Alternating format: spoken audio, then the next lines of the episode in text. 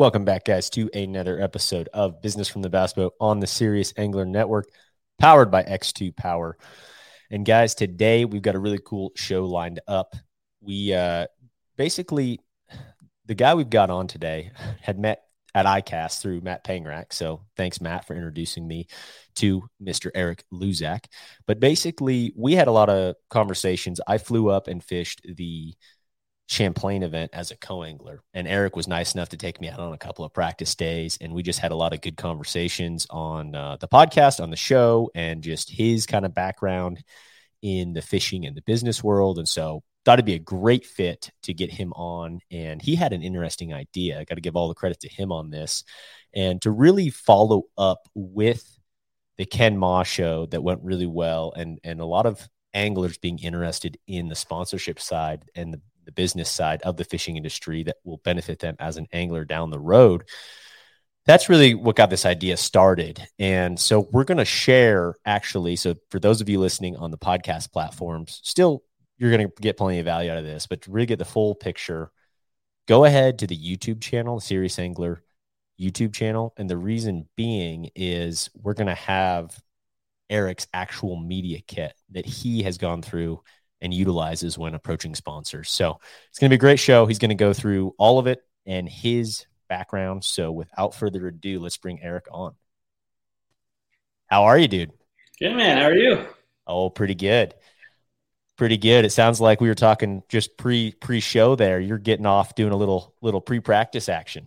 Yeah, I guess you can call it that. But uh, yeah, the next stop on the Toyota Series in the Northerns is the uh, St. Lawrence River. I haven't been out there since last year, so I uh, spent the day messing around and seeing if it's still awesome. And turns out it's still pretty awesome. it's still like the I don't know world class best place in the world. It seems. it is crazy, and, and I'm I'm spoiled. I'm my my girlfriend's parents is like an hour away from there, from Kingston. I'm on the Canadian side. Okay. Uh, so I'm super close. I got to take advantage of that more often. I'm actually in their office right now. They uh, they run a magazine from their uh, home office, so I snuck into their office. I'm really just you know mooching everything I can off them right now. Places to dinner and an office to use for this podcast. So. Dude, we need to have a podcast just on how to find a girlfriend that has parents right next to the St. Lawrence River that lets yeah. you do all this stuff. That is awesome. Yeah, yeah, I'm a little bummed. They're talking about moving by next year too, so this might be my last summer with this connection. So I gotta. Oh man. Yeah. Well, we'll see. Dang. I'll try to sabotage the sale so they can't sell it. There you go. That's what I'm talking about. Well, sweet. Well, dude, first I wanted to kind of just talk. I had some some folks reach out and message me just on, hey, how did how did Champlain go and that kind of a thing. And I really haven't brought it up on the podcast. But uh, let's just let's dive into Champlain, man. I know you you had been there a couple of times, and we had talked uh, how your tournament went, you know, and that kind of a thing. But you know, give a little background on on how that event went in your eyes for you. Yeah, that that's the, actually the latest ever fish Champlain uh, in the year. Usually they're often like still kind of on the spawn or around the spawn, or even like mid July. They're a lot shallower, but by this time they were like those fish were the majority were between twenty and thirty five feet of water, and it was a live scoping deal for sure, uh, mm-hmm. forward basin deal, I should say at least. And uh, I feel for guys like you in the back of the boat because, like, for my my co-anglers behind me, it was like if I didn't drop right on that fish, I wasn't catching anything. So good luck to the guy in the back. But um, and I, am sure, I know some people did other things, and there were some co-anglers in the back that still caught some big bags. But sure. the odds were against you in that in that situation. Dude, yeah, and I mean, just from like you said, that co-angling perspective, I I drew Spencer Shuffield day one, which was just incredible. He just won uh, on the St. Lawrence River, yeah. right? Um, but he is so so good at live scope, and it was cool to watch. And, and you're also very good at live scope, and I learned so much just watching how guys uh, are are scoping out there, and it's something that I like doing uh, back home. But to that level, I mean, it was you're right on the dot, and so. I didn't know what to do really as a co-angler. It's like, okay, do you make just enough casts and hope to drag in front of one?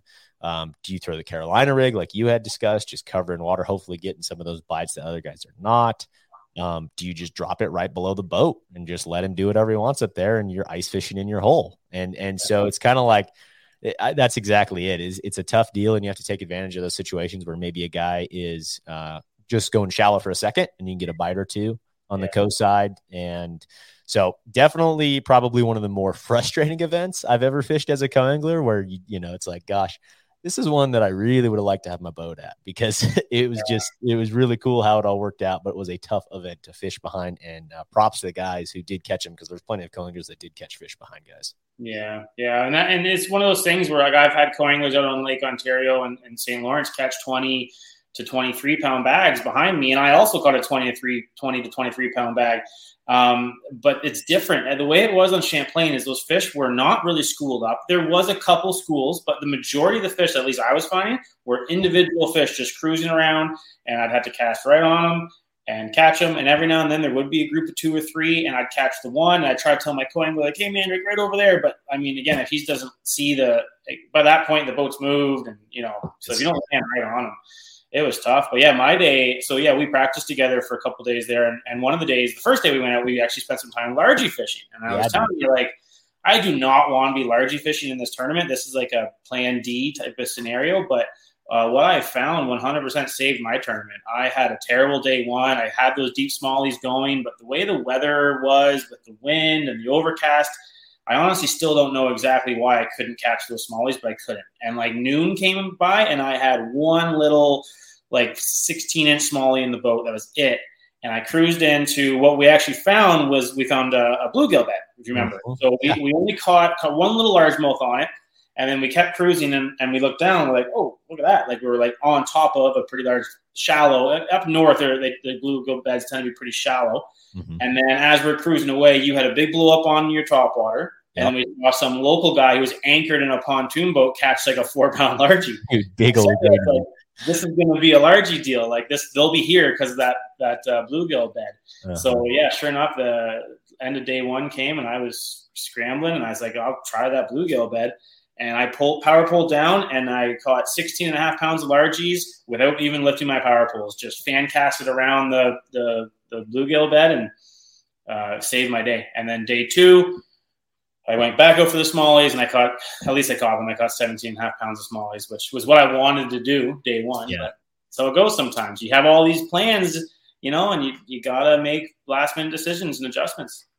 Well, dude, I mean, to me, I think that that is the difference between, uh, and this is a pretty broad speculation, but a weekend guy or, or even I would say someone like myself who's kind of trying to break into this next level, Toyota Series, tour level, that kind of a thing is you were able to still salvage that day. Now, did you have the tournament you wanted? No, but you had zero fish at noon on the first day of the event at Lake Champlain, and you're like, oh crap.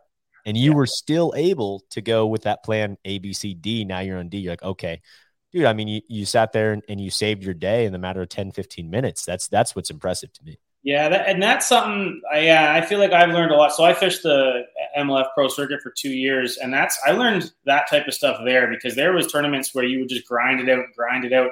What I was used to back home here in Canada fishing, every day was a slugfest. So you know by noon if you're going to do well or not because everyone's catching fish all day long. But I think I learned a lot how to how to fish with no fish in the live well for a long time, and how to always have those plan B, C's, and D's to just to not bomb. Uh, my good buddy, another Canadian used to travel with me, Charles Sim. We did a after our first year together on on the pro circuit. We did a live Facebook thing called uh, uh, "Sucking Gracefully," and uh, basically, like, well, what we learned this year was how to not suck. Like, we just learned how to always at least catch five something, you know. So. And that's what the tour level stuff is. You're, it's a it's a long game thing. You got to play small ball sometimes, and you and you don't want to throw away your whole season. And you know, I know the Toyota Series, it's not the elites and it's not the pro circuit, but there's still an amazing uh, entry fee free championship at the end of the year that I would love to be at. So yeah. I don't want to screw that up. So hopefully we'll see what happens. I'm still in contention. Still, I got to catch them on St. Lawrence, but you know. Yeah, no, I mean, I think that's that's a big part of it, and right, and it's for all those folks that are playing the opens game, trying to get into the elite series. Like it is a long game, and the ability to on an event where you don't have anything going and your practice was either useless or your practice was great and now it's not happening the ability to bring in a limit is huge. I mean you time and time again you look at the results of the guys like um, a bill lowen right? Like has n- made his career on catching fish. Like i mean he just always has a limit. He's someone that is just consistent and he's going to cash a check. And it's that's that's just the way it goes Yeah, hundred percent. It's um, yeah, it's, it's different, and it's different everywhere you go. So, trying to just trying to make a living at it. I guess most guys are. That's right.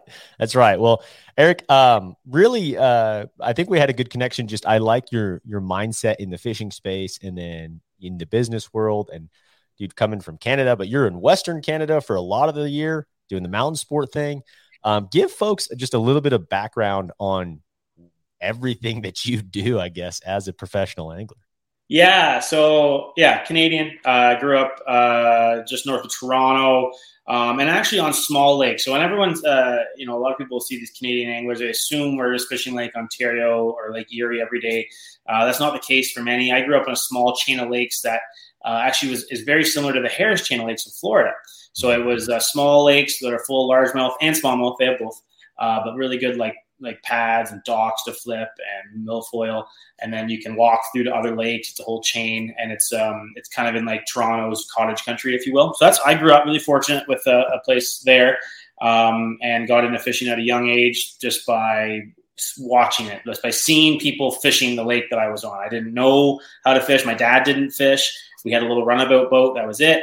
And I just saw guys in these early morning blast offs coming down into front of our place and, and dunking the milfoil and catching bass. I thought it was really cool. So then I'd get my parents to take me to the weigh-ins and uh, watch the weigh-ins and try to anyway. So from there, I just got into it. Uh, this is well before the internet, where you or podcast, where you could kind of learn all this stuff too. So it was like magazine subscriptions and uh, Saturday morning fishing shows back then. Yeah, I'm 36, by the way. I'm not that old, but um, old enough that, like, you you're know, aging yourself, dude. But you're not that old. I was thinking the same thing. I was like, man, he's talking yeah. prehistoric. But yeah, no, this isn't in like 50s or anything like that. But it, it, was long enough ago that it was different. And uh, anyway, so um, yeah, from there, I just like, you know what, I want to, uh, I want to be a professional fisherman. So I didn't really know how I wanted to do it. Um, tournaments seemed great, but in Canada, like the biggest prize you'll have, like uh, which actually my my team partner and I we've won it a couple times is our is our classic, and you win like a thirty thousand dollar boat package. That's like the biggest thing you'll get. Mm-hmm. So you're not really going to make a living fishing tournaments in Canada. Sure. Um, so the option is to either jump down to the states and do this stuff down there, or guide.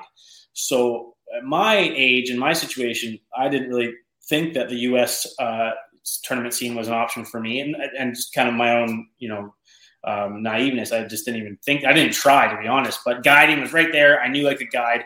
So the first thing I did, um, I was, I was actually, I started this e- even before college. I, so I ended up going to college for marketing. So I always had uh, just an interest in business and marketing and all that kind of stuff.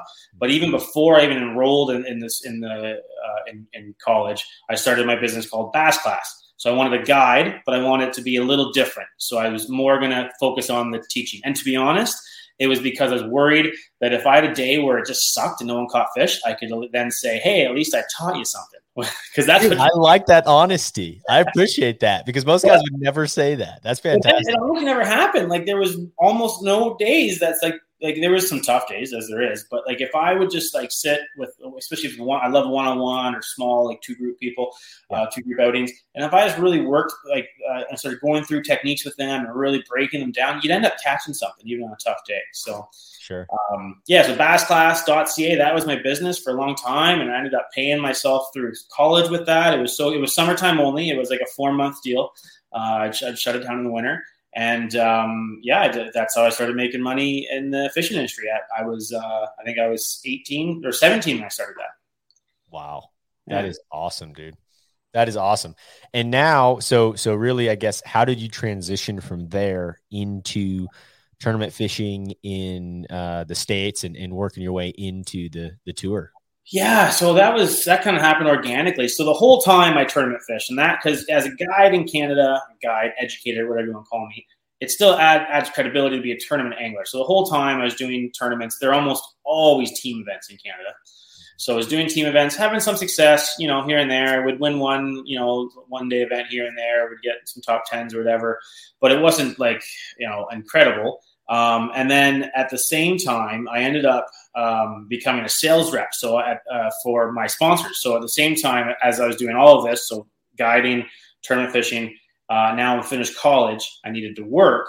So the the rep agency who uh, who basically had, uh, represented all of my sponsors in Canada hired me to be their on the road sales rep. Mm. So now I'm like really involved in the fishing industry at a young age. I think I was 19 now at this point. Uh, I, I got a little car, a little company car, and I drive around um, everywhere from. Anyway, I, I, had a huge area. Yeah. Uh, but uh, and that was great, and I made some great connections, which still worked out. Like that's how I met Lunkerhunt, who's one of my title sponsors now. You know, that's how I met uh, you know, Daiwa and, and all these companies that I still work with now, I met most of the either the people that run the companies or the heads of whatever uh, department through that. Sure. So that was just kind of another little part of the um, I don't know the equation that uh, that just kind of worked out. But I'm not gonna lie, the, the the money as a rep kind of sucks. So sure. it was it was it was good. It was you're you're in the fishing industry, you're talking fishing, but turns out you're fishing less and the money kind of sucks. so it's like, all right, I got to get it. So, yeah. so, um, the, but this whole time I'm just doing tournaments as, um, you know, for not for fun, but I'm just doing tournaments on the side. And then sure. what really happened, the big change was that I entered the, uh, it was called the FLW Canada Cup at the time. This is before FLW turned to MLF. Um, sure. And the it, the winners of the FLW Canada Cup would go straight down to the uh, Costa Series Championship, it was called then. Yep. Um, and fish in the international division in the Costa uh, uh, Championship, with yep. still at a hundred thousand dollar first place prize, whatever it was back then. Sure. Um, so I just kind of entered that tournament because it again it was close to me, and it was like, oh, I'll hop in this tournament or whatever, and hopped in, won it. Just kind of had a that was a three day event. Um, had a really good three days. All largemouth was awesome. It was all uh, punching mats. They were all up underneath uh, mats and like two feet of water It was great. That's awesome. Getting like 18 to 20 pounds a day of large under mats. And then from there, I went down to the Toyota Series Championship. Uh, I ended up winning the international division in that event on Guntersville. And then that was the deal. The winner of that division got to go and fish the Forrest Wood Cup the following year, as well wow. as FLW Tour. So from oh, wow. two events, two wins, two good events. I was on a bit of a hot streak, I guess. I, I, went from just like, yeah, I do 10 tournaments a year, you know, keep my sponsors happy, but I was also a sales rep or whatever to uh, boom, now I'm fishing the Forrest Wood Cup. And hey, next year I'm going to do the, the FLW tour as well. Wow. so, yeah. Dude, well, I mean, okay, to that point, and this is, I think, a, a, a good point in the sponsorship realm of things. And this kind of goes back to some of the stuff Ken had also preached. It's like, okay, whatever level of angler you are, in my opinion, if you are attempting to make this a career or have some capacity of a career in your life, you had already been preparing from a sponsorship standpoint with the sales rep job and sponsors and all that. And now, boom, you you've had two fantastic events and you're like in a new career path. You're like, oh, I might be fishing the tour. So, yeah. but, but that gives you at least that backing and that knowledge to understand how stuff works. And then also that springboard to turn around and say, Hey, I made the big leagues now. You know, can we step up in this realm? Can we step up? You know, we're going to have more media coverage. We're going to have a lot of new stuff here. I don't know. I think that's huge, man. So, and this will be a great segue into my media kit because up until this point, I never had a media kit. I had a little, you know, the one page Word document, like resume of my resume. Yeah, I had that. That's all I ever had. And now all of a sudden it's like, and like you said, yeah, I, I kind of was preparing for this the whole time, even if it was inadvertently. Like I had the connections, I had the marketing skills, I had a lot of this stuff already there. I had evidently some fishing skills, you know, even if it was just a couple quick good events or not. Know, like, all of a sudden you have you're all of a sudden you're you have this opportunity. So, but now I had something to sell. So up mm-hmm. to that point, in Canada, you're not going to get money from. I mean, I shouldn't say that. You can get money from sponsors. It's a lot tougher. It's a tougher. smaller market. And what happens is, if you apply for pro staff, they'll put you in like the Canadian division pro staff. Well, then that's even a smaller budget. So you want to try to be in like the you know the national level or the international level budget if you can. Sure. But as soon as they see you're in Canada, like oh, you know, there's a Canadian rep. Go talk to him. You might get a school line out of him. Right. That's kind of how it goes. But yeah, all of a sudden, within like uh, just like throwing a uh, chatterbait around on Guntersville. all of a sudden the next day I'm I'm qualified for for all this. So I have some I have a story to tell, and I have something that I can put in a package, and it, it looks really good. And yes, there's real facts and figures of the um, the the eyeballs that are going to be on me at the Forrest Wood Cup and the following year at the uh, at the FLW uh, tour. Which that uh, the first year I fished the tour was the first year they changed it to the pro circuit. It was the year the year I did it. So I fished the last Forrest Wood Cup, which was amazing. It was an unbelievable experience. I'll never forget it. I actually I finished. Uh, 16th or 17th. I did pretty good. Wow. I was one fish off of a limit on day two, which burned me, and I lost uh, my keeper fish twice um, that day. But it was cool to be kind of in contention and like you know on something. I had something going. That was amazing against fishing against like Thrift and all these guys. And, and then, where was the where was the Forrest Wood Cup that year? That was in Hot Springs, Arkansas, on Lake Hamilton. Wow. And it was like 100 degree water. It was crazy. Like I've never caught a fish before. That when I pulled him out of the water, he was hot to the touch. The fish was like hot. like, Canada, like this is crazy. How are these fish alive? Anyway, yeah. Uh, so yeah, then that segues to how. Uh, that, so okay, I need a media kit. So um, funny enough, the office I'm sitting in right now is the office for Motorcycle Mojo magazine, which is a nationwide the motorcycles uh, in the background. Yeah, motorcycle background. So yeah. this is what uh, my girlfriend's family does. They they they run this magazine. Uh, they have some uh, some art uh, skills, some graphic design skills. So I said uh, to her to her mom, I said, Gwen, I need a I need something put together. I don't really know what I need. And anyway, so they basically made me the first version of what then I ended up taking myself and just kind of customizing it. So sure. uh, it's uh, when I, and a media kit is like I know like you have a media kit for your podcast. Uh, sure. Uh, magazines have media kits to sell advertisements, you know, in their magazine, and it, they're all. I mean, they're all a little different, but basically, at the end of the day, you're trying to you know tell the person who you are, what you do, uh, and then where the the marketing opportunities are. Right? Yeah, hundred percent. And then 100. usually the last section is how much does it cost to be involved. Yep. And that's the only thing we're not going to show here. I know that's going to probably uh, like, oh, you're showing everything, you're not showing that. Uh, I'll talk about it, but that's different on every single media kit that I do. So I have this. The one we're going to show is my generic one, which mm-hmm. is kind of like I'd use this as like a foot in the door media kit. You know, okay. you're not going to say like, um, you know, hey, uh, Hobie, Hobie Eyewear, like this is me. I want thirty thousand dollars. You know, you don't. We, I don't even like starting with uh, something like that, right? So sure. I just start with, here's my general media kit. You learn about me, and let's talk. Let's just let's just get a conversation. Start a conversation. That's exactly yeah. right, and, and that's that's been our approach always too. Is let's just let's reach out to the person in the marketing department. Yeah. Uh, ideally, have a connection before that, or have a reference from somebody, but to me that that process is just to start a conversation. See also you need to decide too as an angler as whatever you're providing if this is going to be a fit for you too. If you if, if it's a company you've always been after and you love their stuff okay like that's great. You, you realize you're going to rep them great. But if it's like hey i want to hear what this company's about necessarily before i go and and uh, put my kind of reputation on the line you, you, again you want to protect that too in my eyes so you want to you want to align yourself with folks that uh, you are seeing the value in uh, each other and also just uh, want to build that future long term relationship with. Yeah, exactly.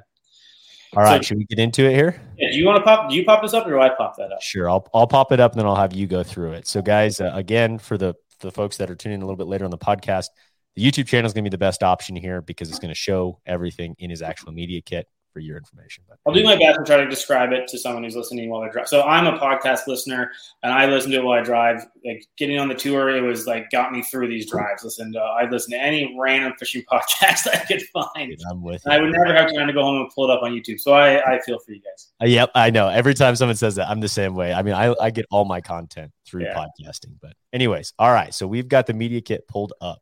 Yeah. So this is the cover page. So uh, cover page, it's got to kind of get people's attention. Um, so I would usually, and so this is this is my 2022 one, I believe. Uh, every year, basically, I would just take the same um, uh, media kit and just like change the pictures out, change the dates, you know, whatever. But like try to have one big new picture, you know, and then your face picture. So that was from uh, the picture here. So it says Eric Luzak, professional angler, and there's a picture of me with uh, that's actually a six four smallie that I caught on Lake Ontario uh, during the uh, Bass Open event.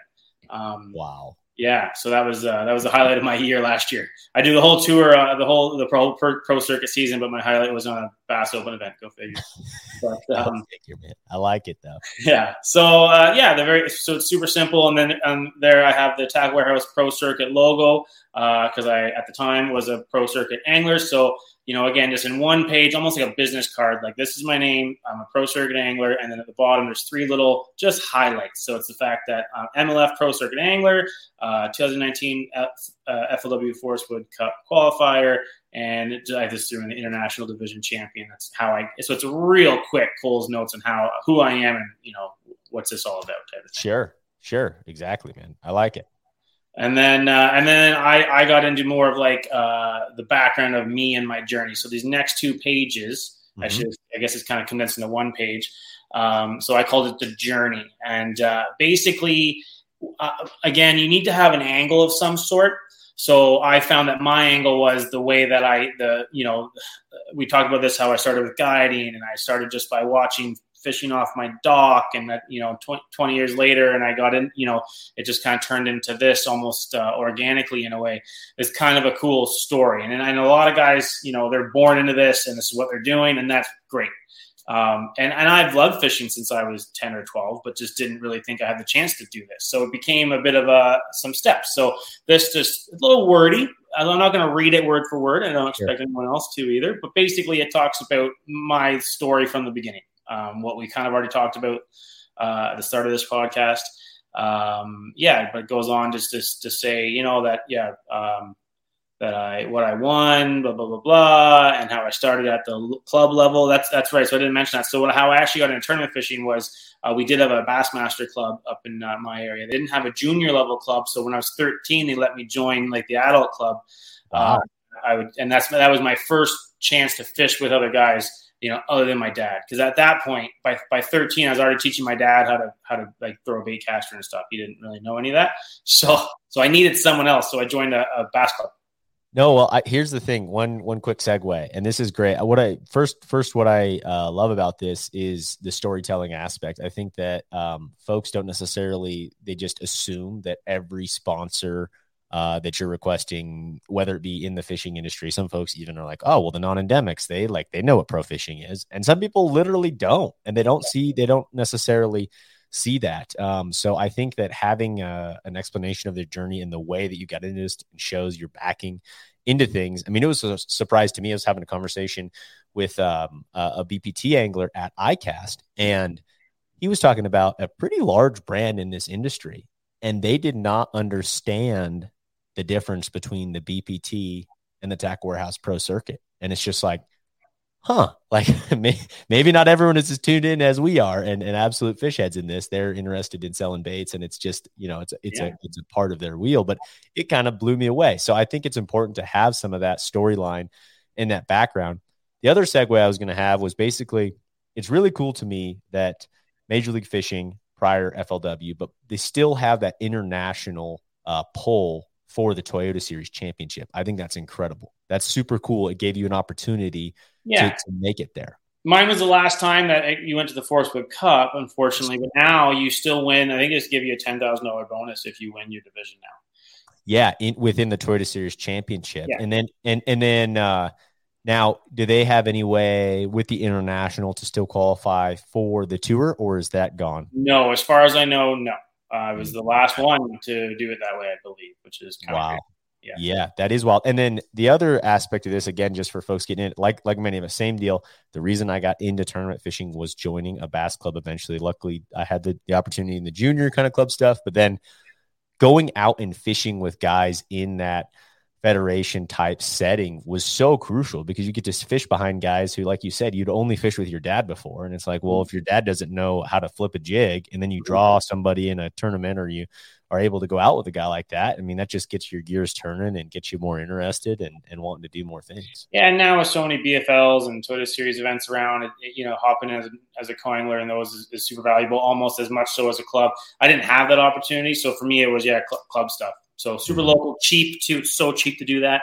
Um, but um, yeah, that's how it kind of all started for me. So yeah, try to tell that story, try to get it across. And you made a good point there. Um, I've had a bunch of people not know the difference between the Bass Pro Tour and the and the the pro like it's kind of been like my, my life the last three years explaining it to be honest so. Sure. And i don't even really break it down too too much in this because this is meant to be pretty general but it mm-hmm. does talk about tournament fishing in, in itself and a couple pictures there a couple so there's a picture of me up on stage at the Forrest Wood Cup and then a picture last year down in Okeechobee so just again a couple highlight pictures. Yeah. Um, and then so now we've done kind of introducing yourself and you know what you're what you're all about. Uh, then what I include on this one, and now this is I do the year in review because this is also what I send to my current sponsors. So every oh, year cool. I resend a media kit to FXR, Lunker Hunt, Woo Tungsten, Daiwa, you know, all my sponsors. So I do send them a, a different full report of my year, but this is just a really nice one page year in review. Uh, sure. You know, get some cool pictures throughout the year. The best thing about fishing, the, even the Opens, Toyota Series, is those media guys are so awesome. They're going around taking, snapping pictures uh, everywhere. Um, yeah. Sometimes it's worth it just as much for you to be there to get that one picture of you fishing on the St. Lawrence River with a giant tanker uh, behind you than it was for you know cashing a check because that picture can be worth so much. No, and Eric, that's a huge point. I don't mean to keep cutting you off. This has been great, but another thought that I've had around that. I mean, and uh, back to back to Ken Ma talking about the West Coast stuff a struggle on the West Coast to to show a national and professional level scene is the media coverage, in my opinion, for mm-hmm. some of these events. I mean, even uh, you know large scale events. And what's cool is the Toyota series out there has done a fantastic job. Now it doesn't draw the boats as much uh, out west as in other places by by any means. And there's other tournament organizations that can draw more boats out west. But the trick is the guys who are professionals that see value in their media is huge. And I think an, uh, a caveat to that with me fishing the Toyota Series last year in an unwrapped boat as a boater, I noticed you get a lot more pictures in a wrap boat. And I oh, think, yeah. you know what I mean? I think in a jersey on and a wrap boat, folks, uh, especially the wrap boat aspect, they are trying to help anglers out, right? They're like, hey, this guy's serious it's going to help him in the long run. And that's my thoughts. And I think it also looks cool. But that's that's just a complete side tangent. Well, I will. I 100% agree with that. The the camera's drawn to people with wrap boats. Um, I've seen it. I've been fishing in the crowd, and I'm the only one they got a picture of. And I wasn't even catching fish. I was sucking actually. And wow. there's a picture picture me like casting or something because I got this rat boat. And I looked. the other thing that's honestly, and it just comes back down to like the marketing side of, of, of me is, is networking. Get to know these guys. So mm-hmm. that was Kyle Jesse that took that picture with that tanker behind me. Uh, I've been buddies with him since the Forrest Wood Cup. He used to work at a tackle shop um, in in, in um, Hot Springs, and I just walked in and just we started chatting, and we're still friends to this day. So when you have a personal connection with these guys, they're going to come up to you way more often, take more, and, and, and they, they text you the pictures within like before you even get back to your truck after weigh-in. They, they're so fast with it. It's incredible. And I'm talking all of them, like, um, you know, on the MLF side, the bass side, everyone, uh, Jody's Jody White's amazing on MLF and all the guys that work with him. Uh, but yeah, get to know them. Just be, they're, they're all awesome dudes. They're there to take pictures of you. So, so. Dude, that is huge advice. And I, and I agree. I mean, I think just even to the college fishing days of like, you get to know one media guy and it's like they're they're they're pumped they want to take pictures of you they you know they want to they're checking up on how you're doing and um, i think i've done a poor job of that here recently but i think that's huge i think that that those guys um, are are there to do that. And if you can um, have more contact with them and and chat with them yeah. who's to say they're going to send you a picture before it even gets out? That's huge. And he didn't even get a picture of me catching fish but so ended up being some of the this is uh, then the next slide here. There's there is a good fish catching segment coming up here. So every now and then they get you when you actually land a five pounder which is nice. That was also in the st lawrence but at the pro circuit event. Um, so then, yeah, so my year interview is done, and then I'll just go into this. Is this is your just your your fishing resume? This is the mm-hmm. you kind of have to have it on here, and I take so many out and whatever. But what I do like about this, it kind of shows how long you've been doing something, and that mm. you've been at least in some way relevant. I don't know if anyone really looks or cares about that, and I also throw uh, my my next year's schedule on there, and I think that's okay. important. See what I'm already planning for, uh, and pictures. Every single thing because it's kind of meant like a made like a magazine, right? Again, this is made by uh, my, my uh, in-laws that have a magazine. So it's a lot of pictures. Uh, it actually uh, looks really great when you have this full screen on a computer. Um, and then does this one have my? Oh, I might not have the on the road one on this one. Um, so then I go into uh, yeah where where I've been in the I call it in the press this next page. So okay. uh, and it's hard to ha- keep track of everything you do. You know, like I mean, there's a lot of little magazine blurbs and whatever, and a lot of social media posts and shares and this and that. But there's some core stuff that like you know hopefully that you you, you can get some. Um, some good exposure with. So I tend to try to screenshot those and just boom, have it in there. And again, it's just showing your sponsors that you're irrelevant. It's you know this one in the bottom right here. It's a, a four page spread that a, a, Outdoor Canada magazine did on me years ago. That would have been, geez, ten years ago now. But it's still really cool. They did a full four page spread Uh, you know, and that was more about my guiding back then, and a little bit about tournament fishing. You know, and then up till even last year, MLF still does some articles about me. That was me, Carolina rigging um, on the St. Lawrence, which um, I almost forget kind of talking about that because it's it's still catching them. But anyway. and that's and that was did they do a video on that? It looks like there's a, video. Yeah, that was uh yeah. Huge. Didn't catch a good one. I lost a good one in that video, but he didn't. Anyway, it doesn't matter. We went out for like 45 minutes. Um, and then usually in here, oh, I don't have this one. Maybe I'll pull. Okay, so the other thing I do, I, will just talk about it. So um, it didn't make it in, in my g- generic one, but then I do a travel map. So I have a map of North America, and I, I, highlight every single state and province that I will be in, and then and I calculate all of the um, basically the distance tra- distance travel that I'm going to be doing that year from each tournament. That's really easy to do. You see Google Map, you know how far you yeah. super easy.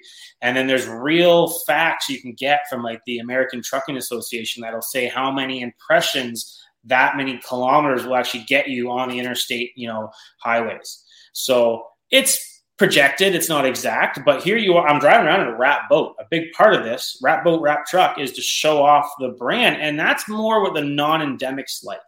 Uh, you know, Lunker Hunt, they don't really care that my that Lunker Hunt's going down the I ninety five. It's great, but what they what they want is the you know the um, the more intimate kind of work with them. So when I'm actually doing like posts just for them or helping them out, shows that kind of stuff. FXR, one of my other uh, uh, premier sponsors, they come from the the moto world and the snowcross world um, actually a snowmobile company first. So they really get that logo uh, on trucks deal and that eyeballs thing. So they really cared about that, the exact size of my logo on my boat wrap and and how many kilometers was it going to get, and that all went into their equation on on uh, when we worked out a deal. So mm. so that was really important. I didn't have it in here. I didn't know it wasn't in this one, but there's a whole other page just on my travel. Sure, and I uh, that's some juice, man. I've always wondered because I've looked at just um, a, a, couple of different anglers kind of media kits before, and I've always seen those impression numbers, and I've always wondered, but that's coming from the American Trucking Association. Yes, that's, and I put them right in that. Um, and again, I mean, they're probably talking about a giant transport truck that's huge. You know, they obviously are, but you can still get the idea. Like, and there is a lot of eyeballs on that. It, it's true. Oh, 100 percent. I mean, every time you see a flashy boat and truck go by, like everyone's looking. I mean, I've had people stop and, and, be like, "Oh, what's this?" Like, even if it's just a unwrapped Phoenix boats with power poles. They're like, hey, what are these things on the back? What do you oh, do? You know, they ask, you know, all the time. I was going to get a boat wrap that said, these are power poles, they're shallow water anchors. I was going to have that right on my wrap. So I, I answer that so many times. Crazy. So, especially in Canada. They're pretty new in Canada. So okay. um, anyway, then the social media page, everyone has to have it. Um, my social media is nothing fantastic, but it is what it is. So I tallied up all my followers from all the things. He's trying to make it sound good. You know, if, if on Facebook you got 5,000 friends, but on Instagram you only have a thousand, well, you have 6,000 followers, right? You kind of add that together. You know, assume, mm-hmm. unless they're doubles, which they might be, but that doesn't matter. Um, like it. Yeah. And then it's amazing what you can actually do if you really tally up your reach and your impressions and some of your engagement rates from, uh, from your posts uh, and Instagram is great for that. I just do it myself, old school. I go through each one and I just kind of tally it all up. I do it once a year. You can uh, go through programs. I think we talked about it when we were fishing there on Champlain that you can outsource to these companies that will do that for you. Mm-hmm. Um, don't know what they charge. Probably not worth it. I'm pretty cheap. So I'm with you, man. Yeah. So yeah, I tally that up and, uh, you know, and it's something that, that if, and actually, yeah, and we talked about that, they, these, some of these companies can absolutely fact check this. If you say you have all you got all this reach, so they can so you don't want to BS them, right? So you gotta be honest. Like this is yeah. this is it, you know. Um, and and and if if they're interested in you, they're interested in you. Like they're your followers are going to be neat, uh, you know, unique to to you anyway, and and that's still valuable to any sort of company, you know, especially um, depending on what kind of level you're talking about sponsorship wise, but. Um, so yeah, got to be in there. A couple of screenshots of some of the we did virtual seminars because of COVID and all that kind of stuff. Uh, this day, there's a picture that says live coverage. This was a really crazy day. I don't even know if we talked about it when we were fishing, uh, Deacon, you and I, um, yeah. before, but um, I was. It was in the pro circuit event last year in St. Lawrence, and John Canada's boat broke down. Okay. he had like 19 pounds. We were actually both tied for ninth going into the third day, oddly enough. Yeah. And I happened to be fishing near him and he yelled over to me. He's like, "Hey, Luzak, don't go far. I might need you." I'm like, "Oh yeah, okay." And we were far. We were like a 45 minute run, if not more, back to the ramp. Oh man. Um, so anyway, long story short, we decided right at that moment to just um, he had the camera boat, uh, someone from the camera boat driver just hop in his boat and drive it to, sh- to troll it to shore, and he was going to hop in my boat. We called the tournament director. Uh, hey, can we both fish together? Yep. So he had his fish in one live well, my fish in another live well, and we both fished in the front deck of the boat, uh, in, uh, separately but together. If that makes sense. Wow. I think I heard this part. So this was all live on MLF now because yeah. He had such a good morning. They put a live a camera in his boat. I was sucking, and I continued to suck as that day went on. But it was wild. So I, I went from fishing by myself. I had a pretty you know chill Marshall. We were chatting. To all of a sudden, John Canada in my boat, and this camera guy who was like he really reminded me of like the guy from River Monsters. If you ever watch River Monsters show, uh-huh, uh-huh. like this like kind of grizzled vet, like adventure guy, been everywhere, and just like telling us what to do and where to stand. And this, I'm like, dude, I'm trying to fish. Like, just walk. Like, if you've ever been live, some and nothing against them, they have to do this to get the shot of walk going on. And but they'll just tell you what's up. They'll just be like, hey, you need to. No way. Yeah, yeah. Um, in certain situations, and especially like with like um, boating around. Like he sat on like the the gunnel of the boat while like John and I boated around in the the driver's seats, if you will, and he wanted us to chat because he thought it was great that we were just like talking about spots where we're boating. So this camera guy, he's like leaning back and he sticks his foot out to me and he starts like kicking me in the in the leg. I'm like, what do you want? He's like, hold on to my foot, hold on to my foot. So I'm holding on to his no. foot while I'm boating like 50 miles an hour down the St. Lawrence. He's leaning back so he can get the whole shot of the two of us talking. It's it's crazy. Oh my gosh, dude! He's trying to make that media like that that he's he's back on the Amazon, like trying to get. yeah, and he was telling us about he did stuff down there and like all his Africa trips. So anyway, that was a crazy uh, thing from last year. Definitely a highlight.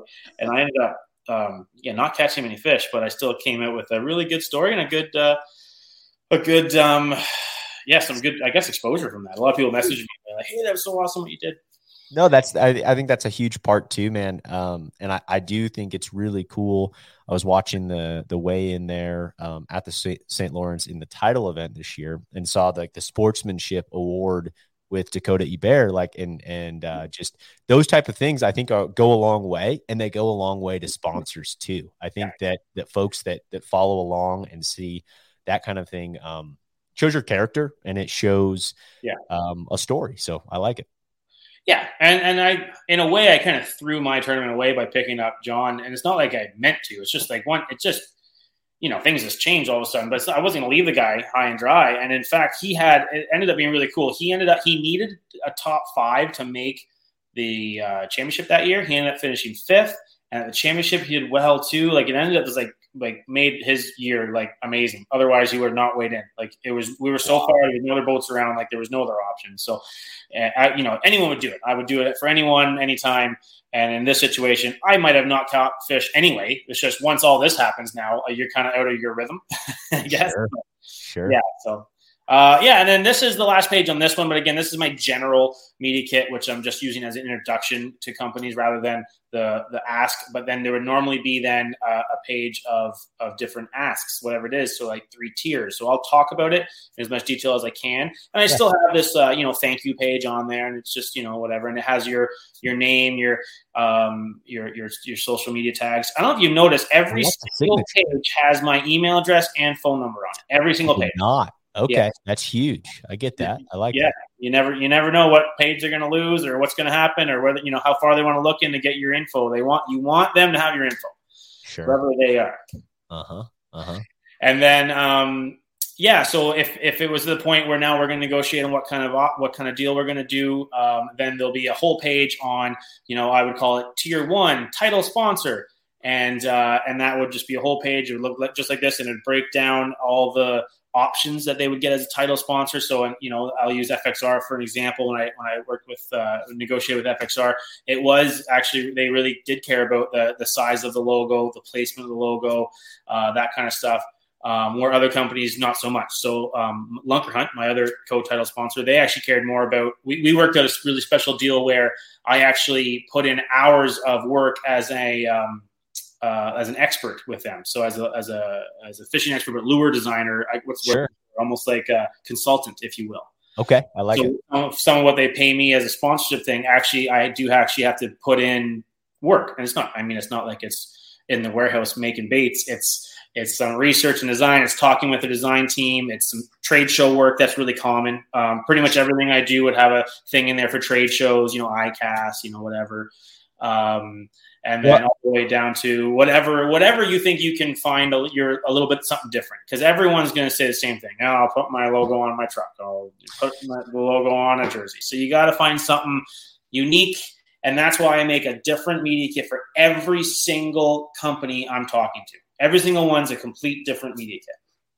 Yeah, and and I think that that goes back to huge huge point here is and that starts with some of those conversations and those initial media kit reach outs and and hopefully even better if it's an in-person conversation but really try and look for what every sponsor wants i mean like you're you're talking about here fxr cared a lot about that logo situation they they want that stuff and you're like Lunker Hunt they don't really care that i'm driving 30,000 miles a year. They're they're they're interested in the other aspect. So it's finding that exact thing and then like you said building out a media kit and mm-hmm. trying to exploit that situation and saying, "Hey, I can bring this to the table," you know. And and I think too, some of that stuff, at least on our end with Serious Angler, and and through conversations, it's like, especially I think as you develop relationship with sponsors over time, is it turns into um, almost a uh, brainstorming of ideas to hey what about doing this? Could this help you in this way? And then it kind of evolves and it just turns into something that uh, you both get excited about because you're thinking of new ideas and ways to to better the brand.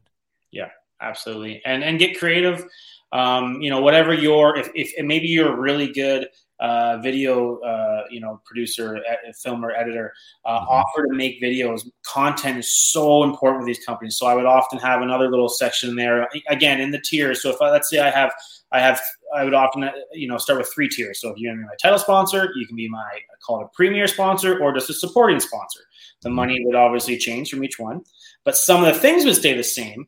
What I've done before would be like, I'll, you know, I'll, uh, I'll, I'll produce six custom videos of your your product just for you to use, um, and that would be in the premium level tier, and then at the supporting level tier, the the lower tier, you only get two of those videos, so it's less work for me. You get less in return as well.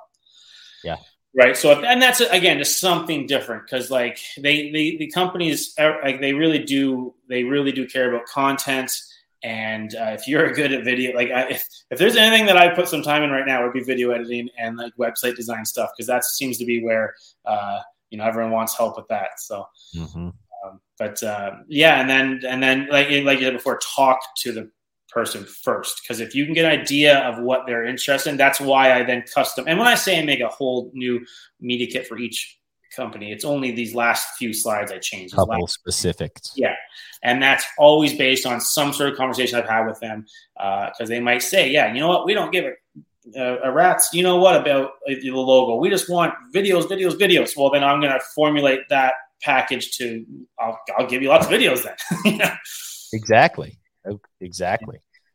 Oh man, well I, I like it, and and uh, I really appreciate you breaking that down, and um, I think that that's going to add some value to a lot of guys' stuff, and and um, I love how you did it. It's very professional, and I like all those little things. I learned a ton just in in my short little time here, so I, it's like something that I'm gonna I'm gonna click back through and, and write down some ideas. Yeah, and if anyone's wondering, so this was uh, InDesign, Adobe InDesign that I actually create this with. Not everyone may not have that, but you can have some sort of like I think Publisher is a common one, like Microsoft Publisher. InDesign is actually what like professional like uh, you know uh, graphic designers would use for actually making a magazine. I had no idea how to use it, so my girlfriend's mom made the first one, like I mentioned. She sent me. I happen to have InDesign on my computer, never used it. Mm-hmm. She sent me the file. I then just played around with it and started just changing the pictures and this and that. And I kind of just taught myself how to do it. And it does have, like you mentioned, that professional look. I think that does go a long way. I've had a few comments just right off the bat, like, wow, like this is like legit. I go, well, yeah, you know, it's legit. Um, yeah. And then um, the other thing too is, and, and, and I, I, this doesn't have to be just, hey, give me money. I want to make that clear. There are a lot of deals out there that aren't money. I mean, there's a lot of boat motor deals, they're not money. Maybe you do get a rocking deal, which is just a whole bunch of product. Like it, it's not all about getting money, especially to start. You can absolutely still make one of these and have a good professional media kit and just and still negotiate, you know, still just kind of uh, get a an allowance of product for a year in there. That can absolutely be included. And and there are times that I'll have that as the last last option. If there's no money on the table, I'll take some product. but, sure. You know, so that's keep an open mind about that. It's hard to get money. Uh, but you did a great job with Kenma, the last one about talking about how to keep your sponsors happy and all that kind of stuff well, I think this might do a nice, uh, you know, a nice little fill in on how to help get some of those sponsors, or at least the way I did it. Yeah, and start the conversation. And yeah. and I think another thing too, uh, with all of this to be said, and this is the true with anything in, in this world, right? It's like keep your head up because you're going to get some no's. You're going to get some folks who aren't interested at all. And I think that uh, it's it's okay to to practice this because it's going to be a learning curve. So I've always said because I really just jumped into this about three years ago of just I, I, would spend months trying to like work on my sponsorship packages to get ready for the upcoming season. But so you know, all of a sudden I'm full onto this, and it was almost it reminded me of being single and going to the bar and getting shut down time after time again, and you're almost like, oh my god, like this is the worst. This is the worst thing ever. And then all of a sudden, someone says yes, and you're like, woo, life's good. Like it really is, and, and it's not even that you get shut down. There's a lot of no response, and and that's fine. Everyone's busy. They're oh, getting 100%. hammered with this stuff. So yeah. you get a no response. That's good, I think. And then if you get a maybe or hey, we'll talk next year. That's all positive. But yes, that's a good point, Adam. Keep your head up because there it's a lot of it's there's a lot going on, and you keep at it and and and shoot for realistic goals. Like don't ask for thirty thousand dollars. You know, if it's your first year fishing Toyota Series, mm-hmm. um, some of those deals might be out there, but be realistic. And sure. um, and I was I try to be very realistic. I'm I'm this new guy on the scene from Canada, fishing the pro circuit for the first time yeah, my asks asks were pretty re- realistic. I wasn't looking for that fifty thousand dollars, but my theory was if I got enough five thousand or or seventy five hundred dollar deals, it would still cover my season, and that's kind of mm-hmm. how I that's how I made it through. So I, I have yet to get that one big you know deal title. Yeah, um, yeah. You break it down into several, and that's why I call them co title sponsors. Well, if mm-hmm. you don't, if you neither of you want to be my title sponsor, we'll put you together, and now I have two title sponsors you know so there's lots of options there. Be flexible be open-minded and uh, and just yeah be professional. And then and then the last step is on the contract. So some every company does that separately. I let the company deal with the contract. They'll usually write it up. Some don't require contracts. Some will do it on a handshake. That's fine as long as checks come in the mail in my opinion. Um, others are, really serious about it and i let them do it. And then once that's signed then it's obviously it's official but it, it really depends on the company in that situation yeah, and and uh, and this is just coming from the real estate world and that kind of a thing. So, I mean, to my to my mind, in my mind, with the contract stuff, um, the majority of the time, uh, it seems like the companies we've dealt with, they have a specific contract that they want you to sign. And so, um, with us, especially being that it's it's a it's a business um, and it's it's in an LLC, you know, we we may tailor that contract slightly just to have our proper signatures and that kind of a thing. Um, and then if it's a company that doesn't have a contract, um, I would I would say if you have any background or have anyone that can reach out to, I just like the idea of having something in place. Um, not to say that a, a, a handshake deal's bad, and if you if you have a relationship, it's no big deal. But to me, it's just it just makes it a little bit more professional, right? To sh- also to maybe bring someone a contract, say, hey, here's here's my contract. Does this work for you? And it just it's very simple, right? It just has a list of here's what I'm going to provide, here's what you're going to provide, and um, I don't know, just a thought there on my end. I agree 100. percent It's it helps. It's it protects both parties. I mean, mm-hmm. you know, hey, I said this, you said this, we agreed. What's going on? You know, like, um, yeah. So that that's what I try to do. If they even if they don't want to do it, but then it's one of those things too. Once you've been with a company for five or six years too, eventually you're just like family with them, and it's just uh-huh. like, yeah, yeah, yeah, you're good. You're on the team. Like, you don't don't send me this crap. You know? like, yeah. So again, it all depends. But especially if you're new with the company, uh, yeah, something in writing. Uh, if they don't have their own, I agree with that. A simple Word document, and it just like just like with the real estate world, if if someone's bought or sold something, that's not bought or sold until that is signed by both parties and agreed on. Like you know, no handshakes in that world. So this is exactly real business, but real business. Treat it seriously for sure. I like it, man. Well, thanks. Uh, this has been a great breakdown. Um, you know, before I let you go, biggest things here, and I'll pull it away here. There was there's nothing else right on this. This is No, the last. Okay.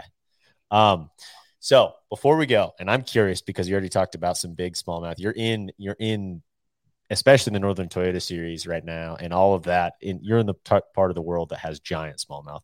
Um, so biggest largemouth, smallmouth, and spotted bass. Where you were and uh, what you caught them on.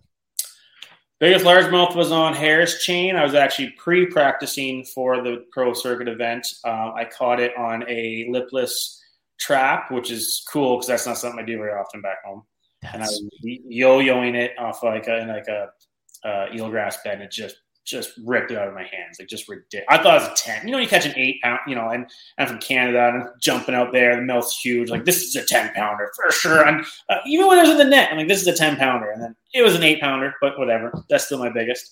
I like it. Um, smallmouth, smallmouth's a frustrating one because I've caught so many like high sixes, but most of them they're in practice. So I'm pretty sure my biggest was uh was six nine, six point nine, um, and it was practicing for a Toyota Series event on St. Lawrence River, and I didn't even get a picture of it. I waited. There was boats around me, so I just like let it go. And I was like, "This is a shame. It's a giant."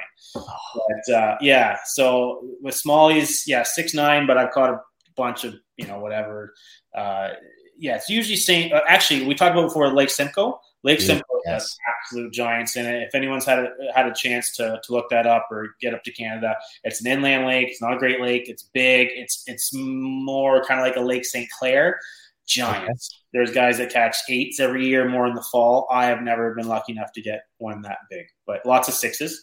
And then my biggest spot came from, I'm pretty sure it was, I catch on, uh, it must have been Lake Murray. Yeah, on Lake Murray. Again, practice. I keep catching my biggest ones in practice. You know, go figure. Not the worst. Man, if there was ever like a trophy for the, the best practice, I would win a bunch. but uh, back with the practice. yeah, I, I got a. It, it was like a, a four point eight pound spot on Murray on a spy bait. Wow. Yeah. Dude. Okay. So I'm just curious because, and this was this will this will kind of wrap up the show here. But on the day two of Champlain, I was throwing a spy bait. Uh, Drew Brian Partek, who's an awesome guy. We had a great time. Unfortunately, his trolling motor sensor went out. And I'm like, I know what this is. I've had an Ultrex. Crap, Yeah. this sucks. Uh, so he was trying to do the whole like Loberg had done this during the Tackle Warehouse Pro Circuit event there, like scoping with the, with the remote. And he's like, ah, this isn't working. So we replaced it on the water. So we're doing all that, and we have to get shallow to Yeah. literally get a rock to hammer the pin out on the trolling motor step. If anyone's ever done this, this is a mess, right? So we're in like five feet of water. We finally get it all back together, and uh, everything's going good. And he's just screwing it back down. I'm like, you know what? I'm gonna pick up a rod and just zip out a spy bait. And sure enough, dude, I stick like a three and a half, four pounder. Get- Gets the boat. That one stayed on. Well, I proceeded to lose a couple more big ones on that later that day, shallow. Those spy baits on real northern smallmouth, big ones, are so hard to stay pegged. What was your rod and reel setup online? It, it was a, it was braid to fluoro leader. Uh, I think six or eight pound fluoro leader, Okay. uh, and a medium light spinning rod. But I don't know if I had the length right. So I only had, I think it was a seven foot medium light. But I hear guys like doing it on casting rods and all kinds of stuff. I mean, what's what's your thoughts on it? I think it depends on the situation. So personally, those Champlain big ones, they are just the worst. Like they, especially those. Those times. I've lost more on Champlain than anywhere else. And I, I like to think that I had my spy bait game pretty dialed in too. So I use the Daiwa um, set. They have a seven six medium light medium spinning. Seven, It's basically just that fighter, uh, fighter fly rod. It's a big long seven six. Um, I use yeah, about the same line. It's probably eight or ten pound braid to usually six, sometimes eight fluoro, depends on what's around me. Mhm. But in, and what the only thing I learned that helps a lot is I keep the drag a little tighter at the start, and when they hit it, you can really gotta get them good, and then back it way off and let them go nuts. The problem is that only works on Lake Ontario. Uh, Lake Simcoe is similar to that, where it's wide open. There's nothing for them to snag. Not in. to You're in worry. Plain up where that grass is, you Mhm. can't do that. Yeah. You kind of have to uh, horse them, Horse a bit, and and those I, I lose them too. So I don't know what to tell you. It's um, The only way to not lose them is to not use a, a spy bait, I think, and use a single hook, a chatterbait. Remember that? I oh, dude, that was wicked. Chatterbait. So you know, use single hook lures.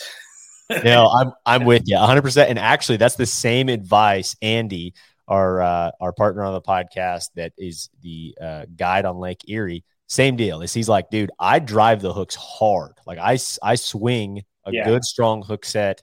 I have yeah. my drag pretty tight, and then exactly that. I loosen things back up once. once yeah, and it's not like a flipping and jig hook set, but you lean in them. yeah, it's a full good lean. Yeah, yeah. So that's about the best I can say. Other than that, you're going to lose those big smallies sometimes. It's the way it is. It's part of it, especially treble hooks. Yeah. Awesome. Awesome, Eric. Well, dude, I appreciate you taking the time out. Best of luck on the St. Lawrence, man. You got that coming up. I'm excited to watch how that goes. It should be a slugfest. So, so, heck yeah. All right. Thanks awesome. Absolutely. Have a great rest of your night. Yeah, you too. Take care. Thanks.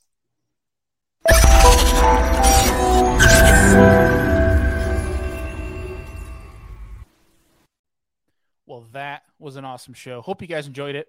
If you can and your app allows it, please leave us a rating and review. It really helps us get seen more, which allows us to access more time and more variables to be able to bring to the show to make it better for you guys. So hope you enjoyed it. And if you did and you like some of the things we talked about in this episode and want to check out our show partners, all of that is in every single show description.